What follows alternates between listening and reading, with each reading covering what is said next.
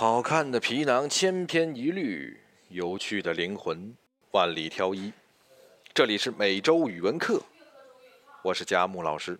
现在咱们上课。本周的单字呢是“题”，喜提之题。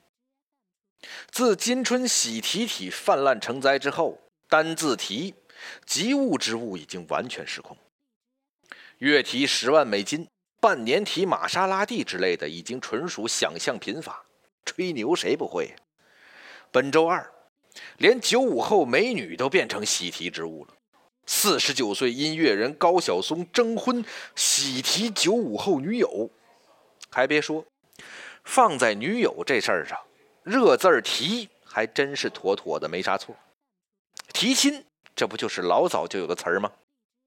毫无违和感呢，更何况提亲的还是高老师，没毛病。喜提体最早来自某微商，因其在微商朋友圈整日借刷屏“喜提爱车”图文，被网友以模仿戏仿，疯狂的跟进的造句潮由此而起。喜提呢，也被各种浮夸、变革仿拟讥讽掉了个底儿。跟早年类似个体这种造句的狂欢相比，今次的喜提体除依旧是所谓平民狂欢式的穷欢乐以外，也以局部更新、进阶为一种跟随式的反水，一种顺从型的忤逆。在那些造句狂的眼里，不难看见水灵灵的、涂着各色眼影的一双双白眼儿，噗噗闪烁。怎么说？不灵不灵的。漂亮。如果说喜提煎饼果子、喜提 KFC 香草拿铁一份之类还在跟进时尚语境自娱自乐，那么恭喜贵司新添喜地大军，恭喜王部长喜提多米尼加之类的，就已经将广袤浮夸的社会生活约简成了两个汉字。他当然武断、主观。但却刻录下沸腾一角、喧哗一语的侧影或者细节，而当百题并置，一种对于当下的解构式的刻录也便宣告完成。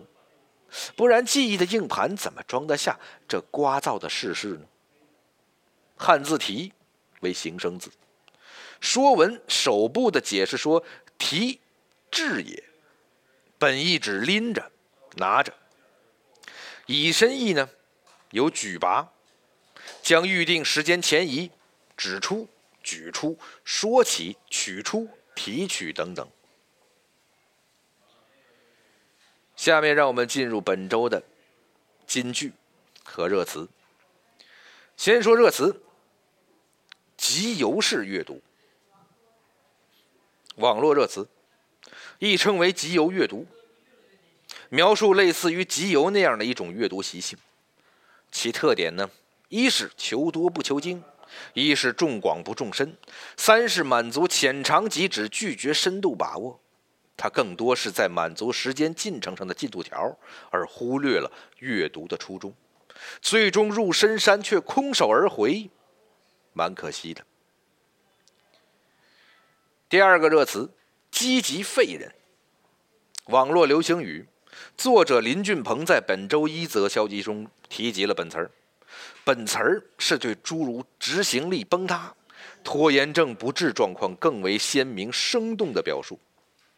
其矛盾修辞的巧妙应用以及冰火并置的对比式组合，让原本至少数百字描摹的懒惰状态，仅以四个字就跃然纸上。用知友李慕容的描述来说，积极废人就是间歇性凌云壮志，持续性混吃等死，确实真惋气。第三个热词呢，叫国民梗。南方周末本周分析有关小猪佩奇流行的文章中提及了本词，以“国民”为定语的网络用语近几年尤为时兴。从国民床单到国民发型，从国民老公到国民媳妇儿，凌乱喧哗。他们或及物，或及人，或戏谑，或恶搞。在实际语用过程中，将国民混沌为民国，也几率极高。至于其普遍意象的借用，反倒没人较真儿了。不过，当一个梗梗到国民般的妇孺皆知，不成扑街烂梗了吗？那还梗个屁呀！最后一个网络热词：睡眠债务。来自记者戴征有关日本睡眠主题畅销书的报道。报道说，近年间以斯坦福式最佳睡眠等图书为领头的睡眠健康书持续热销，睡眠债务随之成为热词，甚至入选了2017年日本十大流行语之一。睡眠债务以比喻修饰层词，再现出每天睡眠不足就像欠债一样积重难返的普遍性。研究者称。睡眠时间不足是一笔可怕的健康负债，要偿还四十分钟的睡眠负债，需要付出连续三周每天睡十四个小时的代价。不断削减睡眠的时间，最后可能让你的寿命越缩越短。如果睡眠时间不足七小时，患癌几率、死亡风险都会大幅提高。太吓人了啊！看完这个词儿。我决定不说了，我要马上去补觉。本周的金句呢，有这么几条。首先是一句：“这是怕作家们嫌脏。”来自记者康凯有关二零一八诺贝尔文学奖暂停颁发仪式的报道。在上周发表的官方声明中，学院承认做出停奖决定的原因是学院。减员和公众对学院信任度的下降。学院临时常务秘书安德斯·奥尔松还表示，尽快恢复公众信任也是出于对过往和未来获奖者的尊重。换一个直白的说法，就是这奖，这是怕作家们嫌脏。